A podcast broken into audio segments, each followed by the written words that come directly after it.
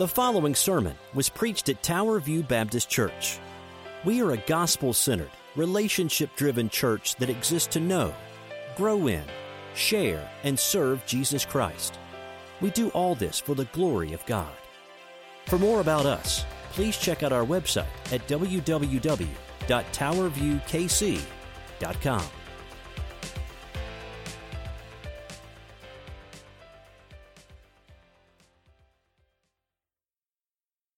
so much.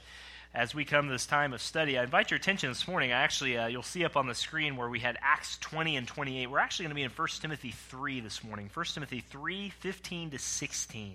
1 Timothy 3, 15 to 16. And uh, we are in uh, just a two part series. Last week we looked at what is a pastor and we tried to answer some questions that you have brought to the table about what a pastor is and what a pastor isn't. And that, that, that is such a small teaching on such a big subject.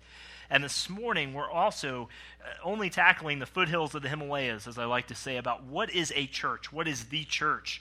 Because this is such a broad topic, but it's something that I think we need to look at. And last week, I likened these topics, these Ask the Pastors you've had of us, of things we you've asked repeatedly the last couple years. Uh, about this is kind of the plumbing, if you will. We have a lot of blue collar workers here, guys. Blue collar guys, this is how you frame it. This is the frame of the house. This is the plumbing. This is the infrastructure. Uh, and uh, this is not the drywall, the paint, and everything else. This is the behind the scenes things that as a church may not sound that exciting. But boy, when you go to take a shower and you turn it on and the water doesn't come on, you're grateful for that plumbing, though, aren't you? It really makes a whole lot of sense. So that is where we are at today is 1 Timothy 3, 15 through 16. I do want to make uh, mention here, I don't think he's here today, I, I believe they're gone, but the Moody's, uh, John Moody will be preaching next Sunday. Uh, John will be sharing a little bit through a, a sermon with some experiences uh, that you all have faithfully prayed for him for uh, with Africa. It's a good break in, in our preaching schedule. So, John Moody next Sunday, uh, and he'll be preaching through a text uh, next week, and uh, you can hear that. And uh, pray for our brother. He just took on a new security job over. He's the head of security now at the Subtropolis. So uh, you can pray for him as he uh, manages more square feet than all of our homes put together. Amen. Uh, God is good. All right. Do we have any Amazon shoppers out there? Any pr- Amazon primers? Anyone love Amazon? Anyone go to Amazon more than you go to Walmart these days? Anybody? Most of y'all. That's how it works. Well, you may remember this from a couple months back. Actually, it's been almost two months to the day. But Amazon, eh, of course, is known as one of the biggest, is the biggest online seller outside of Walmart. And on February 28th, people realized there was another side to Amazon. And you may remember this. There's a thing called Amazon Web Services, and it's a giant provider for over 150,000 websites. And it went down for four hours that day, and it crippled websites all across America. Actually, you got the screen right here if you tried to do anything. Uh, you say, what does that say? Exactly. It says absolutely nothing except the internet is down. And what in the world do you do in the technological world when the internet goes down? You cry because the internet went down, right? That's what you do. Amazon has over 42% of what they call the cloud storage. And for some of you, that's going to be like, oh, I get that. I still don't know what the cloud is. I think that's the thing outside. You know, that's, that's the things that have been over us for the last three days pouring down rain. But our, the, the problem with this was is that one person, one innocent person unknowingly entered one incorrect command and the whole system went boom, just like that. And if you were on the web and you remember that, you remember, does anyone remember this a couple months ago? You web surfers? I'm surprised because this is absolutely every. Our website was down as a result. And it was one incorrect command that he forgot to type in the correct way in the correct place that sent the whole internet spiraling out of control. Isn't that crazy that our whole world is based on one guy somewhere in his mom's basement typing in the correct line, hoping to get it right? That's really what we have before us. But you know, I think that's as we look at the church, and I was thinking about this this transition because it, it just makes sense to me, at least in my small mind. But one thing that happens with the church as we look at it is if you miss one thing that we're going to talk about today in this message about what the church is, then everything else goes out into oblivion. And you don't have a church, you have a circus. And you don't have a church, you have a caricature of a church because we will miss this very thing. If you get one thing wrong, like Amazon, the whole Christian experience goes out the window. That's why the Bible reminds us in Ephesians 5:22 and husbands. A couple weeks we're going to be talking about biblical manhood through the month of May, but uh, I took a picture of my Bible with this and it says the Ephesians 5:22, the husband is the head of the wife, even as Christ himself is head of the what? The church, right? His body and his himself his savior. Friends, how we handle the church what we know of the church affects everything we do in life. Just like that man typing in the code, getting it correctly affects uh, what most people do on these things called smartphones. So everything we do in the church affects everything else that goes on your life, your family's life, your kids, how we lead here, how we don't lead here. And we have to remember those things. So, the questions we're going to answer this morning what is the church? If you ever just stopped and thought about that? Well, Darren, we're in the church. Yes. But what is the church? Is it a building? I mean, uh, I would love for y'all to come over to our house. We just wouldn't fit y'all in there, right? But we have church at our house. That would be great. My, my wife would love that because the kids could take naps and it would be a grand, it would be awesome. But we can't do that. So, do you have to have a church building? What is the church? And what is the purpose of the church? Well, friends, as a narrow focus, and we'll see this in 1 Timothy 3, I want to share this big idea with you, and it's so, so important. Because in today's world, where we have many places that are called churches, in name, they're not true churches. The churches are those who proclaim God's word, they have the right gospel, they administer the sacraments correctly, and they preach the truth of God's word. That is what has always been believed is a true church. But for us, what does this mean? Let me give you the big idea today. The big idea is this that every season of true revival in the church's history goes back and starts with a return to the authority and sufficiency of Scripture alone. Sola Scriptura is what the Reformers said. Friends, the church is a divine project so much that Christ likened it, uh, Paul likened it to Christ and, and God as us as the bride of the church. And the purpose of the church is not to attract, it's not to detract either, but to go. And it's to live out the, the commands. The people are the church. Look, I love this building, and Richard, we always say at prayer meeting, this good old building, it doesn't leak, it keeps us warm, it keeps us cold. But if this building burned down, God forbid the thought, if it burned down, friends, the church doesn't go away. And that's what the key is. Friends, to know why the church exists is to know what God has required of us. And that is that we would understand these three questions we're going to understand from our text today. First, who is in charge of the church? Who is in charge of the church? Secondly, what is the purpose of the church? And finally, what is the standard rule for how we operate and don't operate as the church? Again, we're putting in the plumbing here, but you as a church member, you say, Darren, this is just great theology, but what does this matter to me? Friends, this matters everything to you. If you're a grandparent, this matters how you encourage your grandkids to go or not go to a certain church with respect. This, as if you're church shopping, if that's the right phrase, this lends you to believe what church should you look for, and God may lead you to a different one. Go where He goes. But what is it that makes a church? Why is it important? Friends, just because they have a church on the sign doesn't mean they are a church according to God's Word. Do I say that, or does God's Word say that? The Word does. But we need to look at those things today. And this is encouraging for us why we do what we don't do. And at the very end, we'll have some practical application, but we got to work through the text. So, with that in mind, will you stand up and join me this morning as we read 1 Timothy 3, verses 15 to 16, with particular focus this morning on, uh, it'll be actually uh, verse 16 this morning. So let's do that to God's glory as we read. 1 Timothy 3, 15 and 16. This is on page 992 of the Blue Bible on your pew at the very top. Page 992, Blue Pew Bible. It says this. Actually, let's back up to verse 14.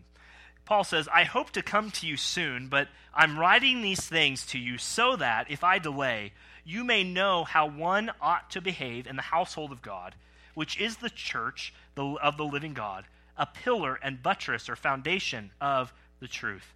Great indeed, we confess, is the mystery of godliness that he, that's Christ, was vindicated in the flesh, manifested in the flesh, vindicated by the Spirit, seen by angels, proclaimed among the nations, believed on in the world, and taken up into glory.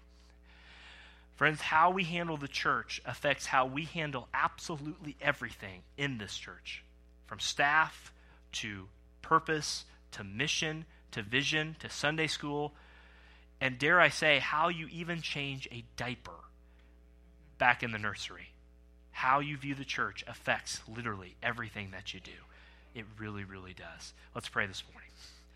Father, I thank you so much. And Father, sometimes uh, we have to make a big mess, uh, as they say in construction, to make it look pretty. Father, I pray as we've kind of taken back the veil on what is a pastor last week, Lord, what is the church today, that you would give us great wisdom. Father, we don't claim to know all things. You know all things. But Father, as the one who knows all things, that you would grant us the wisdom and lead us by your Spirit to teach us old truths that we need to be refreshed in, or to challenge us with new truths that we need to be settled in. Father, whichever side of that coin we are, thank you that Father, we're here. Thank you. The church is what you've given us. Thank you for Tower View Baptist Church as fellowship that some 55 years ago, 57 years ago, that you brought together to reach this area, Maple Park, Gracemor. Father, what a privilege it is to serve here. Father, we pray for your wisdom this morning. In Jesus' name, amen. So, as we start this morning, I just want you to look at, uh, again, at verse 15. And if you're taking notes, we'll have these up as always. Uh, and the first question we have to ask is just that Who is in charge of the church? Look back at verse 15, if you will.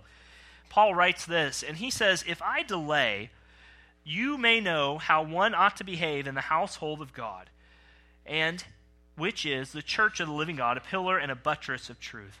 Paul was, of course, writing to the name of the man who's in your title, Timothy, and he is being very Hebrew here, if you will. Paul is. He's throwing one term on top of another to describe the church. And so he asks the question without asking the question. He says, Who is the owner of the church? Who's in charge of the church? And the answer, of course, is Sunday school answer is God, Jesus, yes, absolutely.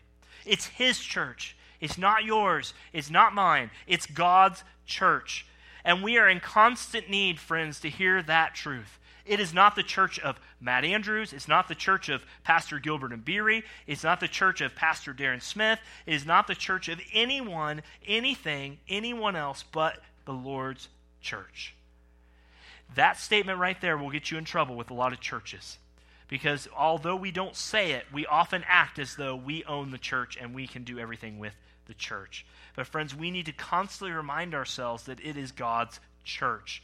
I, I, I, won't want you to turn there, but I put it in my notes here. Acts 20 and verse 28, Paul said, Pay careful attention to yourselves and to the flock, in which you, the Holy Spirit, has made you overseers to care for the church of God, which he obtained by his blood. The church, there are two types of churches. There is the church universal, which means those are true believers across all denominations, across all time. We are worshiping on a Sunday, the Lord's Day, where churches everywhere are doing that just like we are. And if they truly have repented and believed Christ and, and believe the gospel, then they are part of what we call the universal church. Not universalism. We don't believe everyone's going to be saved, but the universal church. That someday in heaven will be the greatest praise band we ever know. Isn't that going to be awesome? Uh, if you can't sing, praise God, in heaven you will. And you'll sing pretty darn well, if I may say so myself. But there's also the local church, and that's what we are. We are a local church. And to be a local church, we need to remember whether you are part of the universal church, which is every true Christian, or you're part of a local fellowship, which we encourage you join a church, be a part of it, serve her, be a part of that area. We need to remember that it is God's church. Just because a pastor's name is on a bulletin or something like that does not mean that pastor has a right to do anything except what God has said to do. Who do the people belong to? The Lord of creation, that's who they belong to. People belong to God by right of creation and redemption through Jesus Christ. So, what am I as a pastor? We talked about this last week. As a pastor, I'm an overseer, a shepherd, a servant leader, and we're to feed and guard and protect. But we're not to be clever. We're not to be clever. I can't even find anywhere in the scripture where I'm called to be a great leader. And there's so much out there today in Christian. If we can just get the right leader at the right spot, at the right time, at the right church, then God will move among the nations. Friends, I don't see that in scripture at all. I see faithful callings of overseers that I'm here. We are called to be biblical and lead God's church only to what is written. Friends, there are so many things out there today. You know, every church that's ever made it big, the pastor has written a book. Uh, they write books about this stuff all the time. You know, if you just we started out here and we did this, and if you follow my blueprint, you too can have a megachurch with your name behind it. That's crazy. He's building his own church on the bones of unconverted church members so that he can make a name for himself, or she perhaps. But what does God say here? We do not need to hear from clever men. Friends, we need to hear from the inspired scriptures. This is why Paul says in 1 Timothy 3:15, you see that phrase there, the church is referred to as the household of God. The household of God. Literally the Greek word if you want to be if you want to impress your friends today, the Greek word is oikos, uh, which means uh, he, it's a household. And if you go down, if you just flip back a page or go up to chapter 3, verse 1, in the same chapter, Paul says that an overseer, verse 2, should be above reproach, the husband of one wife, sober minded, self controlled, respectable, not a lover of money, not quarrelsome, not drunkard, but verse 4 he must manage his own household well. Fathers, if I can speak to you for a second. As a pastor, sometimes I think if I get through seminary and get a church, and that is the greatest calling that I have. Actually, the greatest calling I have is at home. The little church called the Smith family, and we're kind of crazy. We're going through Genesis right now and talking about animals and all sorts of things and stars and all that fun stuff. But fathers, men, your greatest church is not whatever church you serve here locally, although that's a big part of it. Your greatest church is to baptize your wife in the Word of God and baptize your children, not literally in water, but in the Word of God, that you talk about it, you live it out so much, that you do everything about it so much, that you as a household ruler, especially those who've been called to teach and preach, can manage at home first before you manage God's. God is the master of the house. We believe that, don't we? God is. What does this mean? That means there's only one Lord. There's only one head of the church. It's Christ, and it's His house and it's His rules. Let me give you an example. You know, we, we, we try to like to have people over. We're in a stage with Simeon where we're trying to work at him to sit still and all those great things. He's doing great and learning. But, you know, if you came over to our house and you came in and I say I ran off to change clothes and, and getting some, you know, something less formal and all that sort of thing. And and when I came in, you had rearranged all my Wheaties boxes in my house. And then you tell my wife to do this, that, and the other. And then you tell my kids to do this, that, and the other. Guys, you're always welcome at my house. But my Superman muscles might start coming out at you after a while if you start keeping it up. Do you see what I'm saying? The household of God, the church, is His. There's a sense in which I would despise you. I will be polite, absolutely. But I will say, Who in the world do you think you are coming into my house? First off, moving my Wheaties boxes. You don't touch those. More importantly, telling my wife what to do and telling my kids what to do. Friends, that's what we've done with the church. God, here it is, but this is what I want to do. Or, or let me give you another illustration. There, there was once a wealthy businessman who uh, was over a huge media corporation. As far as I know, it's a true story. The man heard that God was a jealous God, and this wealthy man said, "I don't want to be like this God because he he's so low he has to be jealous. I don't get that, and that's not true. God isn't uh, jealous like a high school jealousy. He's jealous for his own glory and his own name." And this, this person didn't realize what they were saying, but he built a very big empire. He was a brilliant man. And one day, a brand new employee walks into his downtown office and somehow meanders through security and sits in the captain's chair that is this big businessman's chair. And he sits there and he says, Who are you? You didn't build this. You weren't even here when I started it. This is your first day on the job. How dare you do so? You're crazy and arrogant that you would come in here and think you can run my company by your rules. But, friends, this is exactly what we have done to the church of God. We have churches, we have pastors, we have people who aren't running the church according to the Bible but are, uh, and what is written, but are according to their own clever plans that they find somewhere that someone has done doing the Word of God.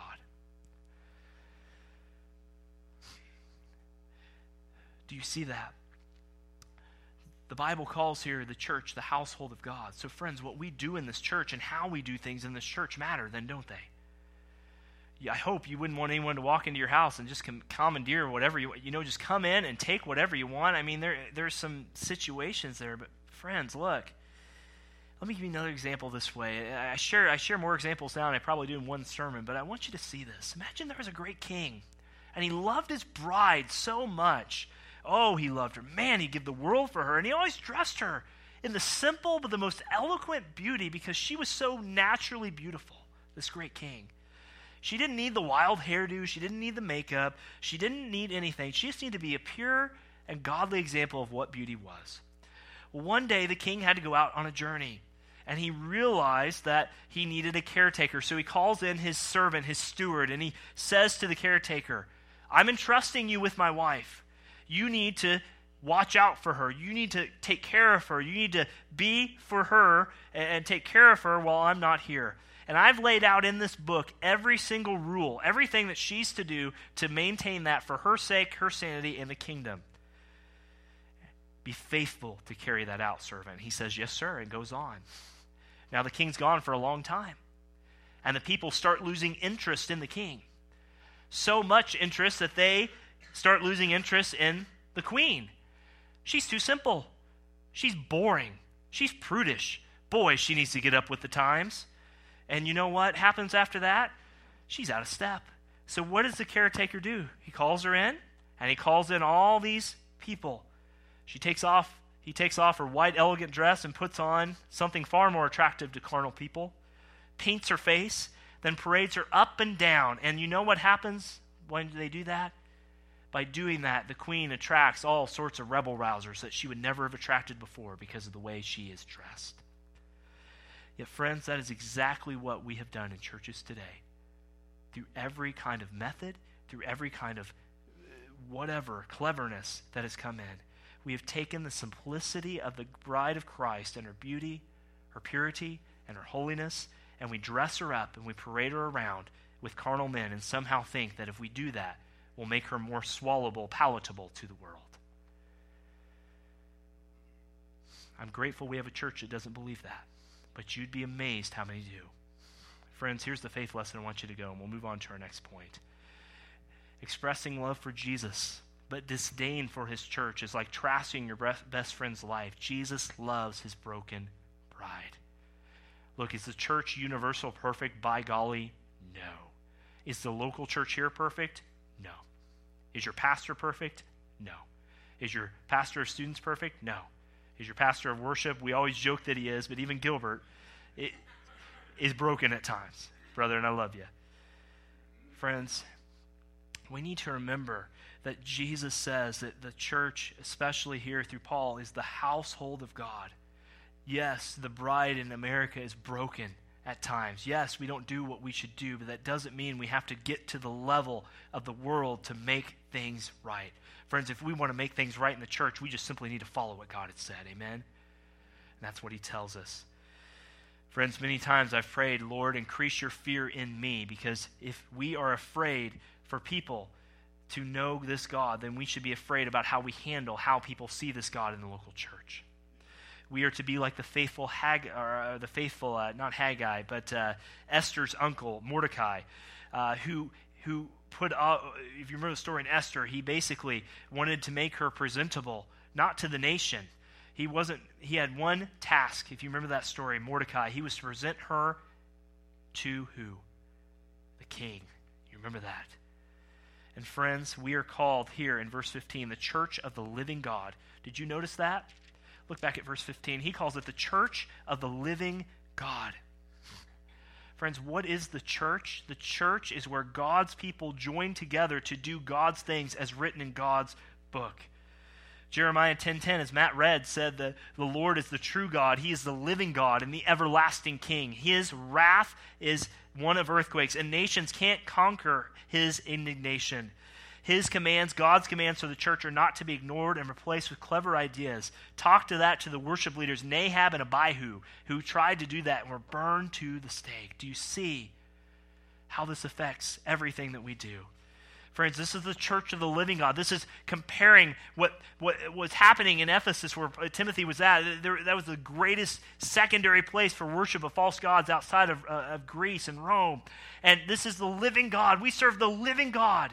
And because we serve the living God, the church is not just supposed to be the next six great steps to church growth, or this pastor did that, or man, if we could just get this idea in here, we would revolutionize our area.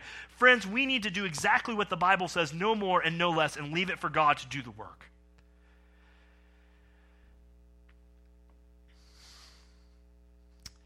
We have no right to think up of clever ways for the church to be stirred, only what is written as a caretaker.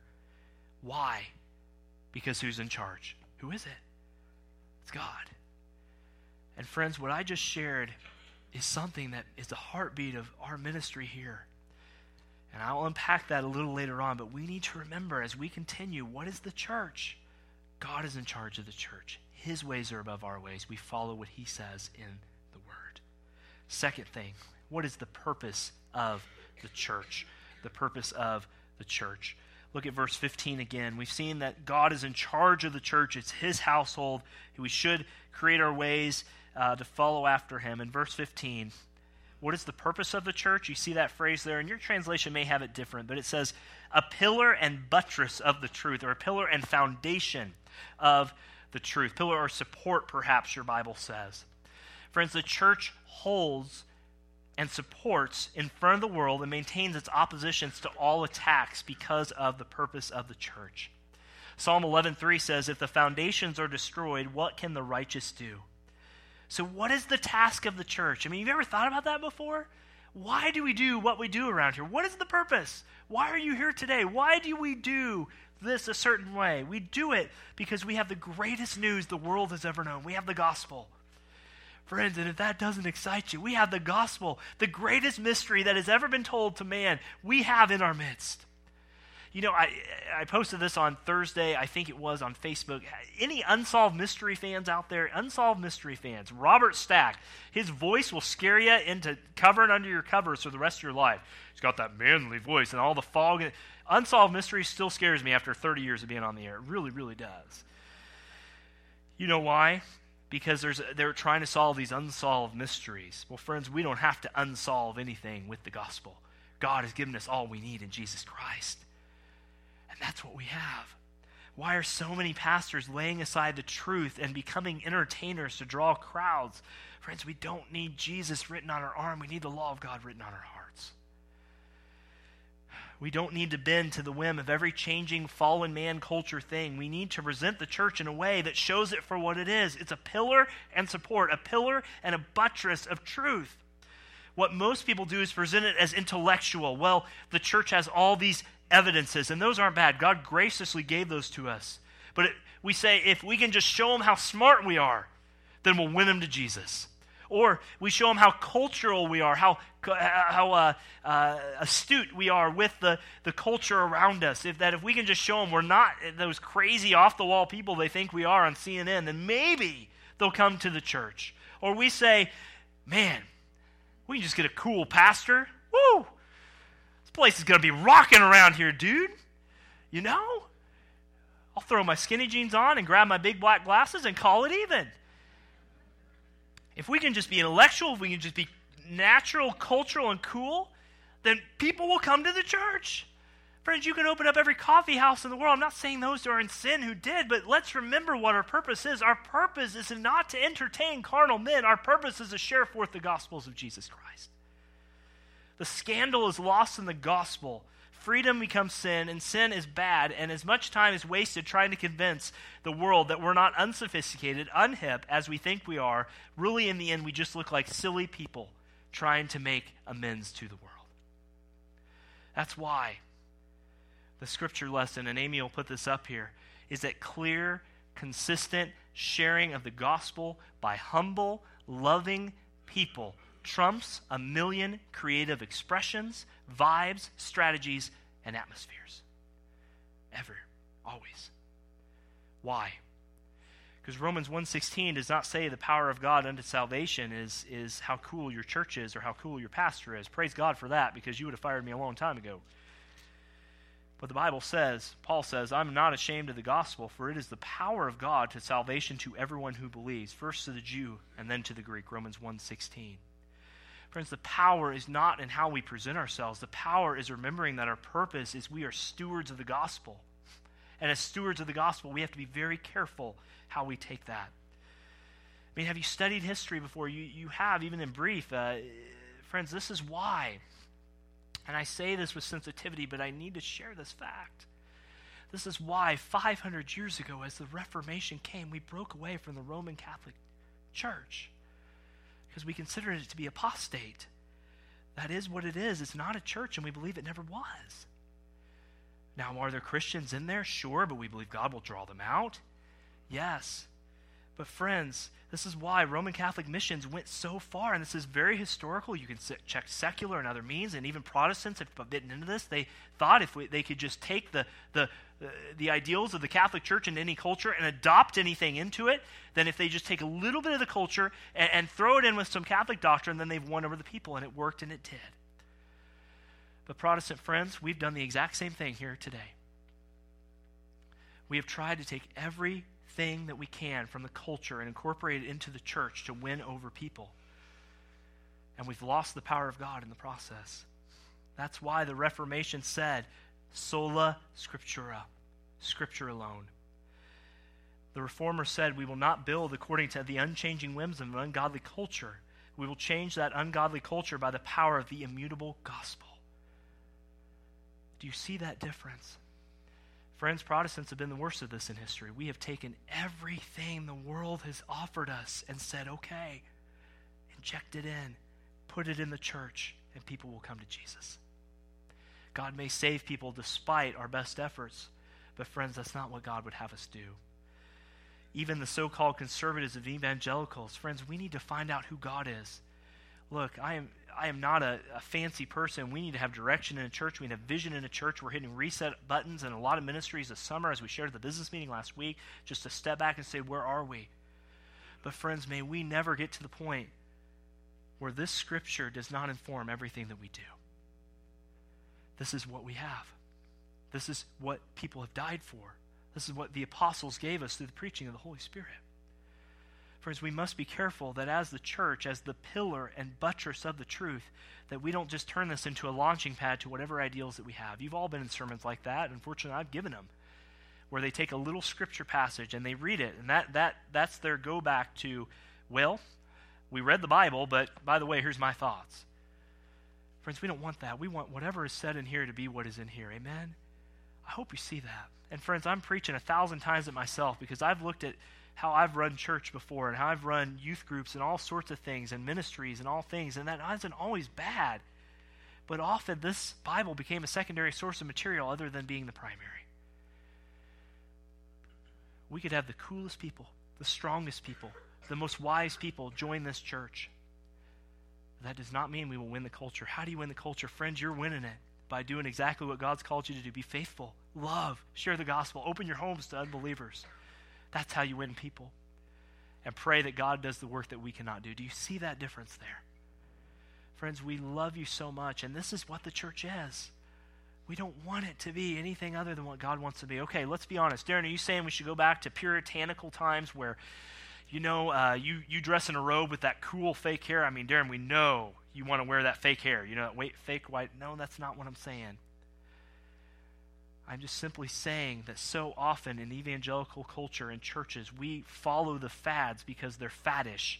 When God over here says, Don't mess with my bride, she's enough. She's enough, and the truth is enough. I hope that makes sense. Let's end it with this.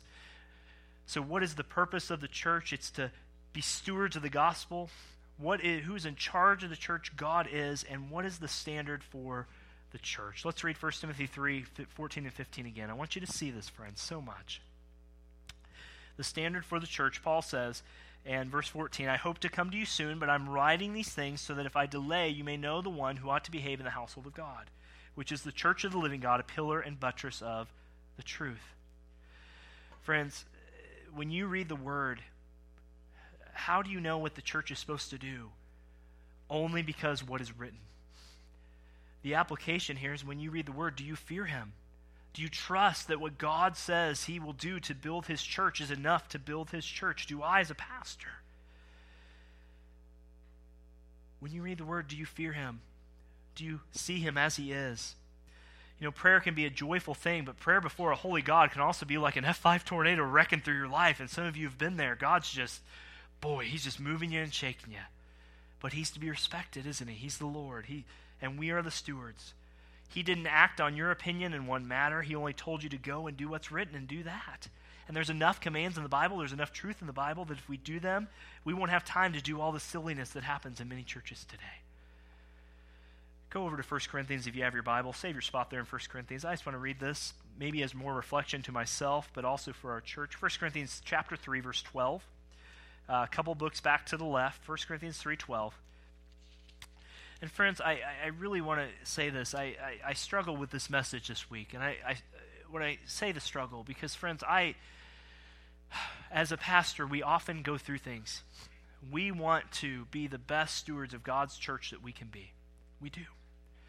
And as I was going through, as God often does, the, the bricks started piling on, and I couldn't breathe under the pressure of just knowing what this, this, these verses are about to say. Tower View, specifically in the context, this is talking to a local church at Corinth, but broader, it's talking to pastors. 1 Corinthians chapter 3 and verse 12, and I'll explain what I mean. 1 Corinthians 3.12, Paul says, uh, actually verse 11, For no one can lay a foundation other than that which is laid, which is Jesus Christ. Now, if anyone builds on a foundation with gold and silver and precious stones, wood, hay, and straw, each one's work will be manifest, for the day will disclose it, because it will be revealed by fire, and the fire will test what sort of work each one does. Verse 14 If the work that anyone has built on the foundation survives, he will receive reward. If the, anyone's work is burned up, he will suffer loss, though he himself will be saved, but only as through fire. You know what waited on me as your pastor this week, and I'm only sharing this to share because I want you to know what happens behind the scenes sometimes. I asked myself this question, Darren, in 30 years, if you're at Tower View by God's grace for 30 years, is your ministry there going to be burned up like chaff, or is it going to be stand as a foundation of truth that is there? Fathers, mothers, as you raise your kids, is your ministry to your kids going to be burned up like chaff, or will be a foundation by which they stand? Only if in those 30 years you've only done what God has commanded you do and written as God has said, can you say, Yes, Lord, I believe it will. It'll stand. Friends, 1 Timothy 4.16 reminds us to keep a close watch on yourself and your teaching. Persist in this, for by doing so you'll save both yourself and your hearers. Friends, would you pray for our church that we stand on the foundation of the Word of God, which is Jesus Christ, the chief cornerstone, more than anything else. More than anything else. I've read strategy book after strategy book, and those are not bad things in themselves. But what it comes back to is, is what we're doing. And friends, I'm not speaking anything specific in it. I'm just speaking generally, but applying it specifically. Is what we are doing at our church glorifying to God and how we lay out the truth to others. For, there are two types of things that come from churches, and many of you have heard this before. There are two types of thought on this. There's those who believe in what are called the regulative principle. Let me just give you some church history for a minute. Have you heard of the regulative principle before? Anybody? One hand that goes up, couple hands. Nelson, you know this, brother, from, from many a discussion online that we're both a part of. You've heard it six months in a row. or the first time. The regulative principle, which just came out of the Reformation, believed that as a church we should do only what the Bible has said and is permissible in worship, not just music, but in the life of the church. What is written, if it doesn't say it, don't do it. And then most evangelicals have what's called the normative principle. That that is, whatever is not permitted in Scripture is allowed to the peace and unity of the church. And friends, I'm not here to debate those two things. I'm really not.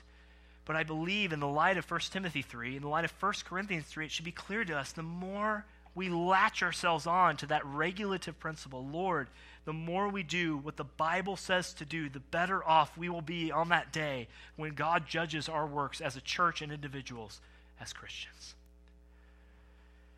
the more confidence we can have that our works will remain. The more, the more we move toward the normative principle that whatever floats your boat, whatever works, as long as you get them in the door, you, you're, you're successful, the more you're going to be burning up like chaff. Do you want to know what ate at me this week? His father, as senior pastor, am I directing a church that way? I, I didn't get a clear answer. I don't think we are. I don't believe we are, friends. But how easily we could. Friends, what I want to submit to you is that this Bible, we believe, the Southern Baptist Faith and uh, Baptist Faith and Message 2000 says this Bible is sufficient for all matters of faith and practice. For everything that you do in your faith, this Bible tells you how to live your life. Do you believe that? Does that mean that God cannot use things outside? Does that mean, Darren, I mean, should you never show the Jesus film on the mission field for someone? No, I'm not saying that at all. But I am saying we really have to come back to the basics, the plumbing, and ask the question what is the standard of rule for the church? It's this, and Amy will put it up. The great standard rule is this is that there's great danger when we avoid God's clear commands. There's also great danger when we command what Scripture does not. We don't have time to flesh that statement out to the end that it needs. But, friends, does our gospel emphasize the holy, righteous character of God? Does it emphasize the sinfulness of man? Does it matter how we share Christ with people? What kind of gospel call do we give? Do we deal with souls for weeks, months, and a night watch if necessary? Do we give assurance to people in our church more than just you prayed a prayer 55 years ago, you must be a Christian? Or do we lead them to true biblical warnings in the gospel? First John. Are we biblical in our devotion, our prayer, and our study with the consistency of people who've gone before us, those old dead guys, be seen in our study? Are we not only convicted by the lives of those before us, but are we also convicted by how we are to live today? Do we study God's word? Do we delight in God's word? Do we study the law? Do we seek to imitate all of Christ is? Do we live a life of brokenness and joy? Is moral purity things that we seek after? Do we watch things we shouldn't watch, listen to things we shouldn't listen to, and bemoan things in our culture that should be bemoaned? Do we have have we gone through the Bible to see the things that God hates? And yes, God does hate things. Proverbs says he, very, seven very specific things and how to repel them while equally seeing the things that he loves and delighting in those and being okay with that. Are we okay as a church just to be an ordinary church? Are we okay being just an ordinary church? I don't mean that in a, oh, let's just do church and go home, but I mean, is the Bible enough for us? Is the scripture enough? Are Darren's jokes bad enough that the Bible needs to be enough? Amen? Jeff, I heard that, brother. I'll get you next time. Don't worry.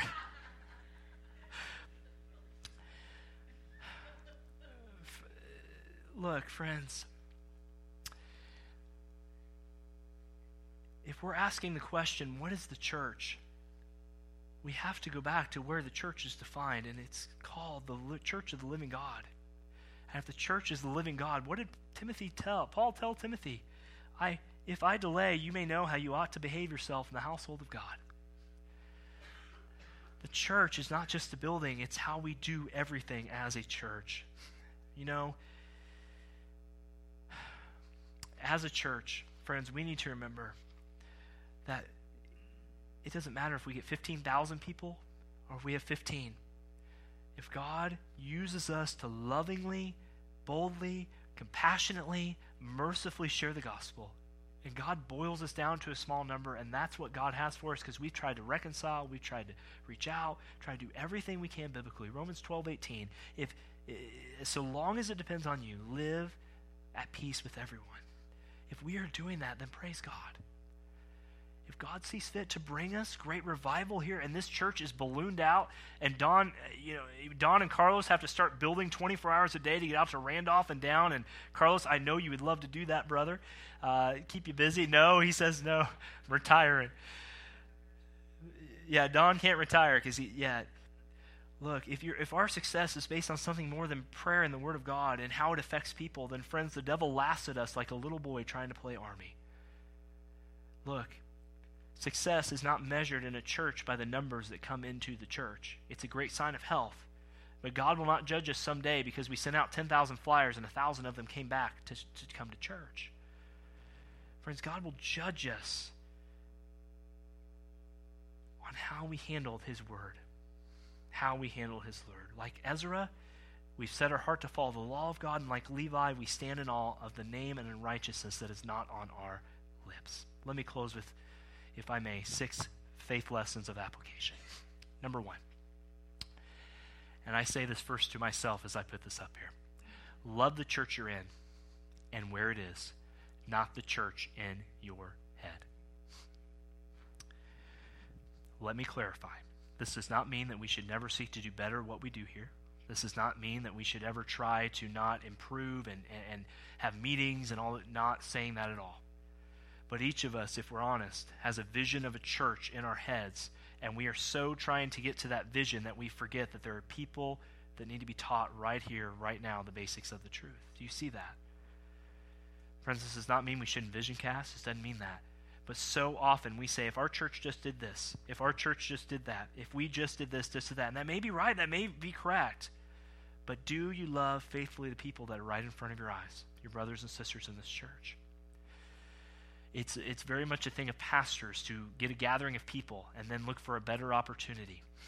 And friends, I, I pray as long as God gives me breath, that is not how we operate here. I, I as long as the Lord allows, I, I, will be here. Matt will be here. Gilbert will be here as long as the Lord, and we agree that that's a good thing for both sides. But love the church you're in, not and where it is. Love the people where they're at. You know what? God loved you where he you were at, didn't He? God didn't love you when you got spiffed up.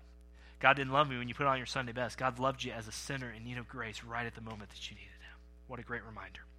Second thing is this the Holy Spirit of God doesn't wear the church's Fitbit or Apple Watch. And I love both of those things. I love technology.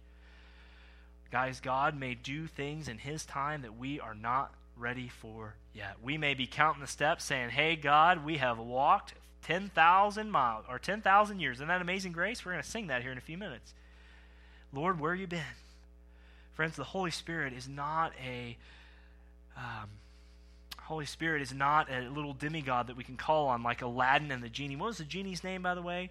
Uh, genie. It was genie. He's not a genie we can rub and he shows up. But we pray and we work. And I, I, praise God for a brother here, and he knows who he is, who's expanding my view of the Holy Spirit and his work. The Holy Spirit's not in a box. The Holy Spirit works in ways that he works, but in a way that is consistent with God's word, obviously. But so often we become the Holy Spirit ourselves, one to another, in the church, in the neighborhood, when all we need to do is rest at God's feet and trust that he is enough to get us through. Friends, there's a lot of changes we'd love to see at this church, but often those changes come when God leads it, not necessarily when a vision is cast by a person. Number three, the church must be a safe place for those who aren't okay, and an unsafe place for those who want to stay there. How does that work? Friends, if you know our church very well, you know that this is a place, and we've said this often, this is a place where it's okay not to be okay. But by God's grace and God's love, we want to show you the better way, right?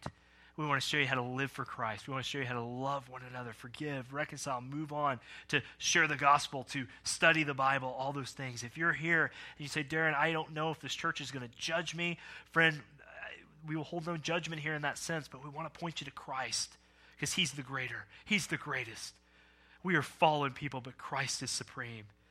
May our church be a place where it's okay for people to come, but may by grace, with love, and at times with boldness, point people back to the cross of Christ. That's the amazing part of what we get to do. That's the amazing part. Number four, or actually, it'll be number one again. We hit the reset button. But, friends, the church is the only group on earth where you have to admit you're a wicked sinner to become a member. Did you ever think about that? Most places, if you join a fraternity, man, you got to have the grit and the, the, oh, you know, all these things. But as a church member, you only have to show forth that I don't deserve any of this, but I just want to serve with all those people who don't deserve any of this too. And we're going to call ourselves a church. Amen.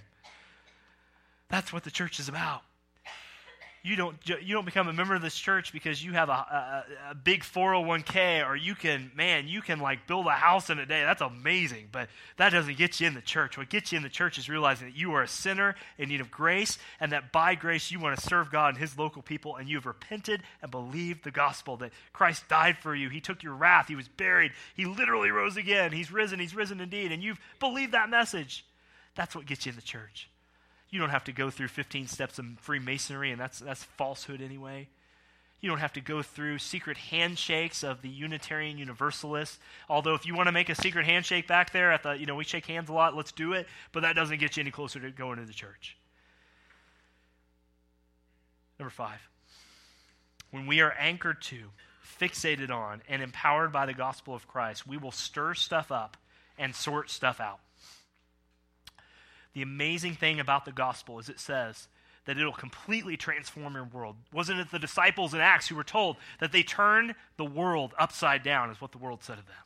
Church, may we be known for that. May we turn, by God's grace and Spirit, Gracemor, Maple Park, Claycomo, and Randolph upside down to see people come to Christ. Wouldn't that be amazing?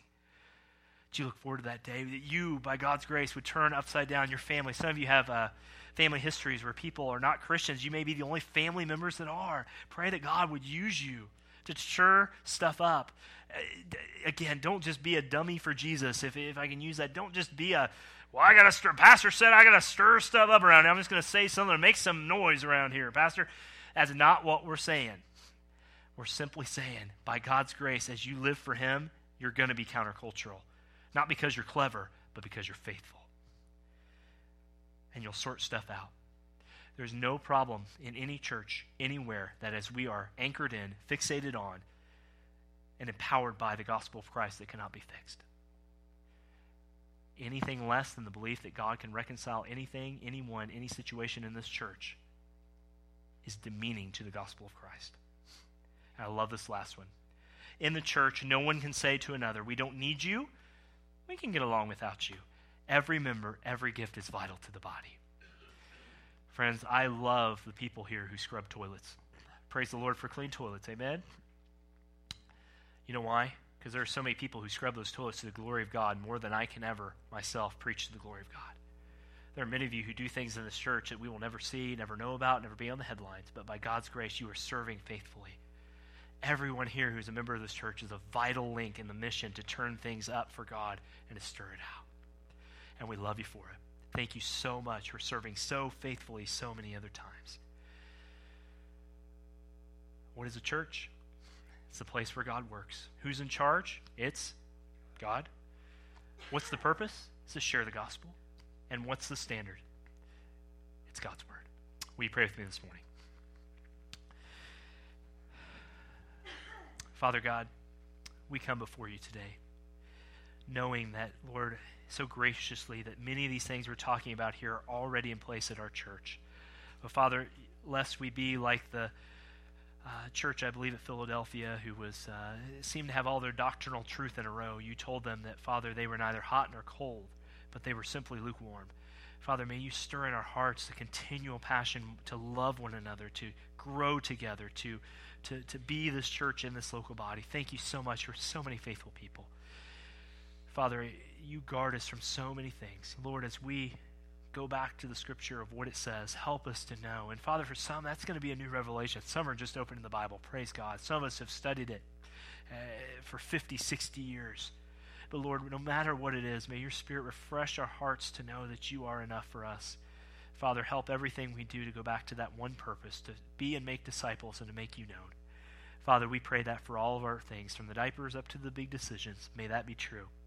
Father, thank you for Tower View Baptist Church. May we be known as a place that is of the household of God, of the living God, and may our church be known not pigheadedly, not pridefully, but humbly, boldly, lovingly, a place that has the Word of God as the pillar and the foundation of truth.